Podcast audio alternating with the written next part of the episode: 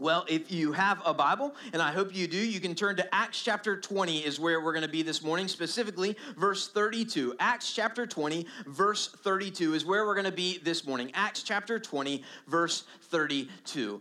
As is the case for many believers who have walked with the Lord for any length of time, I find that there are a number of biblical passages that have gripped my attention and my affections at different points in my life. I remember being a college student at CN you. And sitting under the teaching of a buddy of mine named Kevin, who taught us out of Genesis 3. And I remember the night on um, the campus of CNU in a building that's not there anymore, uh, where he took us through Genesis 3.15. And we realized and we heard those words when God said to Adam, Adam, where are you? And I remember those words just thundering in my ears as a young man when, when God held Adam accountable and hearing that God would hold me accountable. I remember the season of that, the season of life in which those words rang in my ears. And then over the course of life, there have been many seasons when it wasn't Genesis 3 that rang in my ears, but John chapter 3 that rang in my ears. And those words that many of you are familiar with. For God so loved the world that he gave his only Son, that whosoever believes in him shall not perish but have everlasting life. And I remember multiple seasons in my life where either Genesis 3 or John chapter 3 were ringing in my ears and they were reviving my heart and they were reminding me of what's true and what's good and what's beautiful and what's powerful. I remember these seasons in which the Lord has used his word in my life. Now, as a preacher, though, as a pastor, there are few passages, and maybe Pastor Doug will agree with me here. We'll find out here in a minute. Uh, one of my heroes sitting there, so I had to say hello. Uh, as a preacher and a pastor, Doug, I think this is true. Maybe you'll agree with me. If not, you'll correct me after the service. Uh, there are few chapters in the Bible that weigh more heavily on me than Hebrews chapter 13. Hebrews chapter 13. You see, in Hebrews 13, verse 7, the author of Hebrews, and we don't really know who it is because he doesn't say, we're just guessing. They don't say, excuse me. Uh, we're just guessing. In verse 7 of Hebrews 13, the author says, Remember your leaders, those who spoke to you the word of God. Consider the outcome of their way of life and imitate their faith. And I hear those words and I realize, oh, that's my primary job as a pastor. That's my primary role as a leader in the church is to speak to you the word of God. Week in, week out, day in, day out is to speak this word into your life. This morning in our Sunday school or Sunday morning community group, excuse me, class, we were talking about the power of the tongue. And so Hebrews 13 verse 7 stops me and says, "Okay, time out, Jeff. Are you doing that?" Not just from the pulpit, but in every interaction, are you speaking the word? And then on top of that, verse 7 reminds me that I'm, I'm to live a life that backs up that teaching. And I'm not just to be talking about it, I'm to be living in light of it in such a way that you can look at me in years to come and say, I want to follow him, I want to imitate him. Uh, not that he just got up and talked about the word, but that he lived it out. Remember your leaders, those who spoke to you the word of God. Consider the outcome of their way of life, which means I have to do it all the way to the end. Consider the outcome of their way of life and imitate their faith. And it gets worse or better, depending on how you look at it. Just a couple of verses later, Hebrews chapter 13, verse 17. The author says, Obey your leaders and submit to them, for they are keeping watch over your souls as those who will have to give an account. And in verse 17, it almost stops me in my tracks and makes me say, okay, hold on, time out again. Because Hebrews 13, 17 tells me that as a pastor, I will give an account to God for you. I will give an account to God for you. Do you know you? I know you, right? Some of you. And, and, and so, verse 17 of Hebrews 13 says, Jeff, one day you're going to stand before the Lord Almighty and you're going to give an account for everyone that you pastored. You're going to give an account for how you led them you're going to give an account not just for how they walked into the room or how they walked into Catalyst Church, but how they grew and developed while they were under your teaching, while they were under your authority, while they were under your leadership. There are a few chapters in the Bible that stop me in my tracks the way that Hebrews chapter 13 does. And so, for that reason and for a number of others, we are going to start this year with a series on spiritual growth. How do we grow as Christians? Now, often we will ask the question, How can I grow as a Christian? How can I grow as a Christian? And it's a good question to ask. It's a question that I hope you take some time in January to carve out in the midst of the busyness and say, How am I going to grow in 2020? How am I going to grow in my prayer life? How am I going to grow in uh, Bible reading? How, how, am I going to grow in my uh, fellowship with other believers? How am I going to grow in my walk with Christ? How am I going to grow as a Christian? But when it comes to this series, we're going to turn that question just a little bit. Instead of asking, How can I grow as a Christian? we're going to ask the question, How does God grow healthy Christians?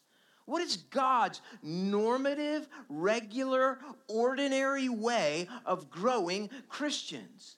How does God grow healthy Christians? How does God take someone from being spiritually dead to making them spiritually alive to then making them spiritually healthy and then ultimately making them spiritually reproducing so that we've got somebody else we're helping to come along with the Lord Jesus Christ? Every mature believer ought to be helping somebody else become a mature believer. That's kind of part of the process. So, how does God grow healthy Christians?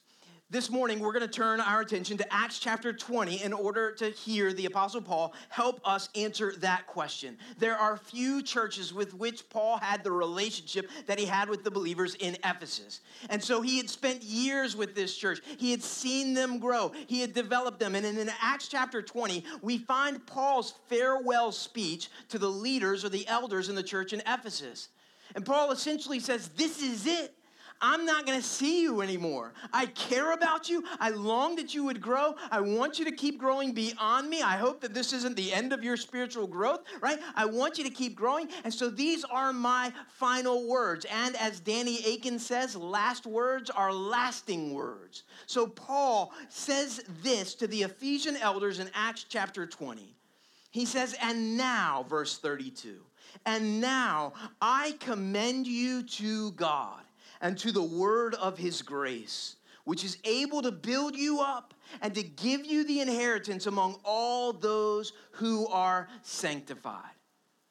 Paul says, This is it. This is the note I'm leaving you on. This is how God is going to continue to grow your faith. This is how this isn't the end of your road for, uh, for, for the Christian journey, right? John Stott said, To become a Christian is one thing, but being a Christian is a whole other ballgame, right? We, there's a growth process here. So Paul wants them to get this. He wants them to understand that this is not the end of their journey, that they're not meant to kick it into cruise control as they go down Route 60 or Interstate 64. Although you and I both know you cannot go on cruise control on Interstate 64, right? It's stop and go all the way, no matter which way you're going. Paul wants them to understand this all healthy spiritual growth comes from God. All of it comes from God. And God brings about all healthy spiritual growth through His Word. That's the means by which He grows healthy Christians. He doesn't do it by snapping His fingers. You say, well, why not? I don't know. He didn't ask me, right?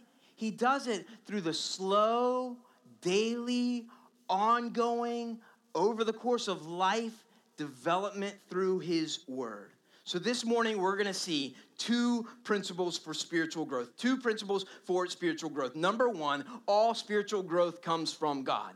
All of it. All spiritual growth comes from God. That's the first principle we're going to see this morning is that all spiritual growth comes from God. Paul says, And now I commend you to God. I commend you to God. That word commend is an important word to Paul.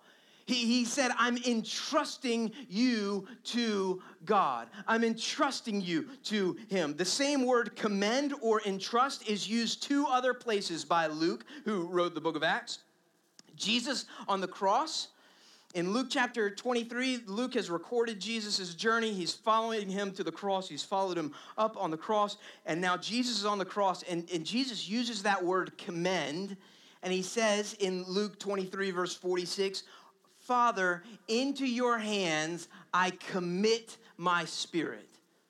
Jesus says, Father, into your hands I commit my spirit. Same word, commit and commend. Same word. Paul is saying to the Ephesian elders, Now I commit you to God. Jesus said to God, I commit my spirit to you. And then in Acts chapter 14, Luke is recording Paul and Barnabas' ministry, and he explains, And when they had appointed elders for them in every church with prayer and fasting, they committed them to the Lord in whom they had believed. So, this idea of commending others to the Lord was not new for Paul in Acts chapter 20. It was something that he had seen, something that he had learned. It means to set someone before something. It's saying, This is yours, and I trust you with it. I'm entrusting you with this. Paul says to the Ephesian elders and believers, and I believe he says to you and I, I want so badly for you to grow spiritually healthy. With that in mind, I am setting you before the Lord. I'm entrusting you to him. Paul knows that the time of his direct ministry to the Ephesian elders has come to a close. You read the rest of Acts chapter 20 and you realize Paul probably wasn't going to see them again. Some of you know what that's like to have a loved one whom you're sending out into the next season of their life, and, and, and you may not see them again. That's what Paul's going through. He's like a relay runner who has carried the baton thus far and knows that he cannot make the next lap. He must entrust the baton to another. And so he says, I commend you to God. Paul is recognizing that God is the hero of every step of their spiritual journey. He always has been, and he always will be. So Paul's not saying, I commend you to God as though, hey, I've done all the work thus far, now it's God's turn, right? He knew God was always the hero, beginning to end.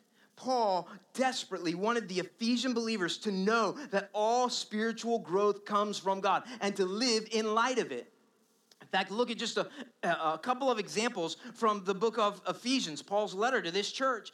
Paul wanted them to know that God is the hero of spiritual growth. So he says, God chose you before the foundation of the world. Chapter 1, verse 4. God predestined you for adoption through Jesus Christ. Chapter 1, verse 5. God redeemed you through Christ's blood. 1 7. God made you alive together with Christ. Ephesians 2 5. God raised you up with Christ and seated you with Christ. 2 6. God gave you faith. Ephesians 2 8. God strengthens your inner spirit and gives you you spiritual wisdom, Ephesians 3:16. God gives you other believers for your growth, Ephesians 4:12. And God gives you to other believers for their spiritual growth, Ephesians 4:12. God clothes and empowers you for, uh, empowers you for spiritual battle, and God protects you to the end, Ephesians chapter 6. All spiritual growth comes from God. We look at that list and in your Christian life, you might be tempted to say, but what about this season? But what about that season? And Paul says, nope, all of them. All spiritual growth comes from God. So when Paul is commending them to the Lord, he's not just rolling the dice and wondering how things are going to turn out. He's confident, he's hopeful. God will accomplish his purposes. Friends, if you're a Christian, then in 2020, you want to grow spiritually, right? You, it's, it's, it's, you, you just desire it. No matter how 2019 went, you want to see the fervency of your prayer life increase. You want to grow in your knowledge of the word. You want to put off the sin which has so easily entangled. You want to do everything in the name of the Lord Jesus Christ, as Kenny challenged us with last week. You want these things. And the first step in moving towards them is to recognize that they all come from God. All of them. Now, this doesn't mean that we don't do anything, right? We just sit back in our spiritual lazy boy chair and let God do all the work. Paul would totally disagree with such a conclusion, but it changes how we do what we do. Look at what Paul said in Philippians chapter 2.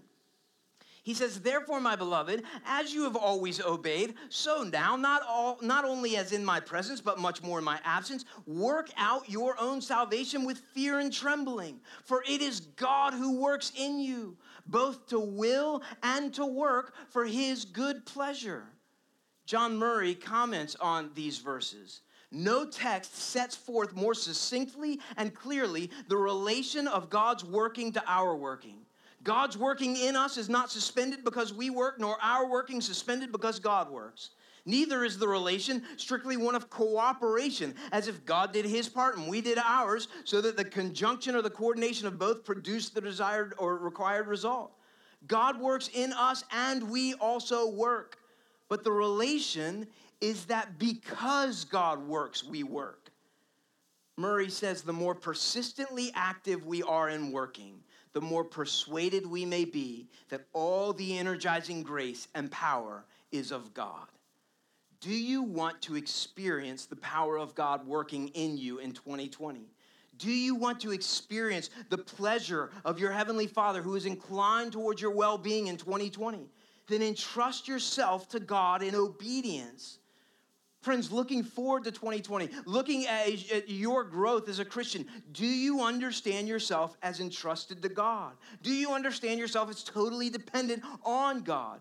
Do you find yourself desperate for God to move? Well, how does God grow a Christian? How does God grow you? That brings us to our second point. God brings about growth through His Word. God brings about growth through His Word. And now, Paul says, I commend you to God and to the word of his grace, which is able to build you up and to give you the inheritance among all those who are sanctified. One commentator said that you can almost uh, translate these words, and Paul's intention here is to say, I'm entrusting you to God who works through the word of his grace, who is active in the word of his grace. God is at work when his word is at work. God is at work when His word is at work. We've said it before. If you want to hear from God, read your Bible, right? If you want to hear God audibly, read your Bible out loud. And you can say, I heard from God audibly. Because every time you open up this book, you hear from God. It's not a maybe, it's not a might, it's an always. God is active. He is at work when His word is at work. Friends, what if God had great things in store for you in 2020? We just sang about He's the God who does great things. What if he, he had great things intended for you in 2020, and the means by which He planned on carrying them out was through His Word? I wonder how many great things we have forfeited for lack of opening our Bible. Paul doesn't leave them with some sort of vague notion about how God might work. He clarifies for them I commend you to God and to the word of his grace. And to the word of his grace. He specifies this is how God does his work. He works through his word. I don't know how to tell you this more clearly. God works through his word always he works through his word. So if you want to see him work in your life, get his word into your life. If you want to see more of God in 2020, get more of his word. Hear God's word. Commit to showing up weekly to sit under the teaching of God's word. Pray before you hear it. Pray after you hear it. Pray while you hear it. Read God's word. Decide how you're going to read it. Some of you might do uh, the Read the Bible Through a Year program. It's a great program. There are multiple uh, ways to go about doing that. I've told you before, I am a fan of the read the book 20 times method. I'll pick a book of the Bible. Right now, it's 1 Samuel and I'll read it 20 times. I'll put a post it note on it and I'll, I'll read the whole book 20 times, not in one sitting, right? It's, every time I read it, I make a little check mark. I'm on number three right now, 1 Samuel. And by the 20th time, I'm starting to get it. Starting to, to pick up on it. I'm starting, starting to, to soak in. But commit yourself this year to reading God's word, study God's word, memorize God's word, meditate on God's word, apply God's word, and do all of this with a friend. Do it together, do it in community. If 2019 was not a good year for you in God's word, then find a friend and say, Hey, I don't want 2020 to be like 2019. Will you help me? Can I help you? Let's hold each other accountable to this. Let's do it together. Paul explains, I commend you to God and to the word of his grace, which is able to build you up and give you the inheritance among all those who are sanctified. Paul looked at them and he said, There is a level of Christian maturity that cannot be reached apart from God's word. It's, it's like the view at the, the top of the mountain, the peak of the mountain. You only know how beautiful that view is if you do the work of summiting the mountain. Now, sure, somebody else can go up there and take a look, uh, a picture, and you can look at it. But you and I both know that's not the same as being on the top of that mountain and feeling the air, feeling the wind, right? When it comes to God's word, climb the mountain, see the view. On Christmas Eve, uh, for the past two years, we've closed our service by singing a song, All Glory Be to Christ. And we sing these words Should nothing of our efforts stand, no legacy survive, unless the Lord does build the house, in vain its builders strive. So here's the question we're asking Are you trying to build the house of Christian maturity apart from God's word? Are you trying to become a mature Christian with a closed Bible? There's no such thing. Right? Are you trying to become a mature Christian not by God's way of growing healthy Christians, but your own way of becoming a healthy Christian. Friends, when you don't pursue spiritual growth according to God's word, one of two things will happen. When you don't pursue spiritual growth by God's word, one of two things will happen. You'll either give up altogether on the idea of spiritual growth and you'll say, man, that must be for those really healthy Christians. That must be for so and so. And we can all think of somebody who was a really good Christian. And we were like, man, I'll never be like him. I'll never be like her. I'll never pray like they do. I'll never know the word. And, and we'll give, give up on the idea of growth and we'll say, I guess I'm just a broken Christian. If you don't pursue spiritual health, spiritual growth by God's word, one of two things will happen. You'll either give up on spiritual growth, the idea altogether, or you will come up with a fake substitute that looks like spiritual health, it looks like spiritual vitality, it looks like spiritual life, but in the end, it's empty. You'll come up with some way of making it look like you're really spiritually healthy, healthy, but there's no active word at work in you.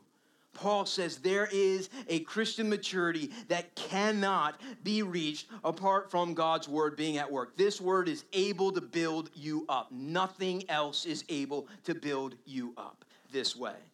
And he says there's an inheritance among all those who are sanctified, and it's yours for the taking if you pursue it by God's work at work in you, God's word at work in you.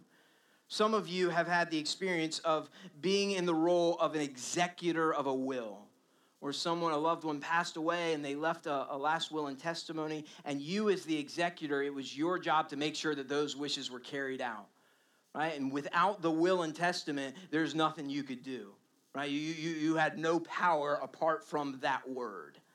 In the same way, the means by which we inherit all that God has in store for us is the word at work in us. The word is the means by which we receive this inheritance among all those who are sanctified. Don't miss this. This is how God grows a healthy Christian by his word. But here's the kicker do you really want that growth?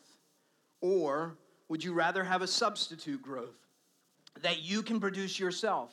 It's probably going to happen much faster than the growth that God is going to bring about it's probably going to be much more impressive, at least in the short term, to the people around you, at least in the immediate future. But God brings healthy growth through His Word. Jesus said, My sheep hear my voice. So on New Year's Day, I, I got up that morning, a little bit later than most mornings, admittedly, right? And I opened up my Bible to 1 Samuel, and I read 1 Samuel 12 and, and, and it is Samuel's farewell address, just like Paul's farewell address in Acts chapter 20. And I stopped and I underlined some passages and I took a picture uh, of my Bible and I texted it to the elders and I said, Guys, this is my prayer for us. 1 Samuel chapter 12, verse 7. Now therefore stand still that I may plead with you before the Lord concerning all the righteous deeds of the Lord that he performed for you and for your fathers. Again, I took that, that picture, sent it over to the elders. That's my goal in preaching each week. Is to get you to be still for just a minute so that I can plead with you before the Lord concerning all the righteous deeds of the Lord that He performed for you and for those who went before you, not merely from my own musings, not merely from my own thoughts, but from God's very word. I appreciate the way that Matt uh, Smethurst explains it. He says, I don't remember 99% of the meals I've eaten, but they've kept me alive. God uses faithful, forgettable sermons to beautify his bride. This is how God grows the church. Not through sparks and, and, and impressive means, but through the regular, often forgotten, knowing and studying and submission to his word. God brings about growth through his word. The question for you and I is do we really want that growth? Friends, Jim Elliot's words should still pierce us.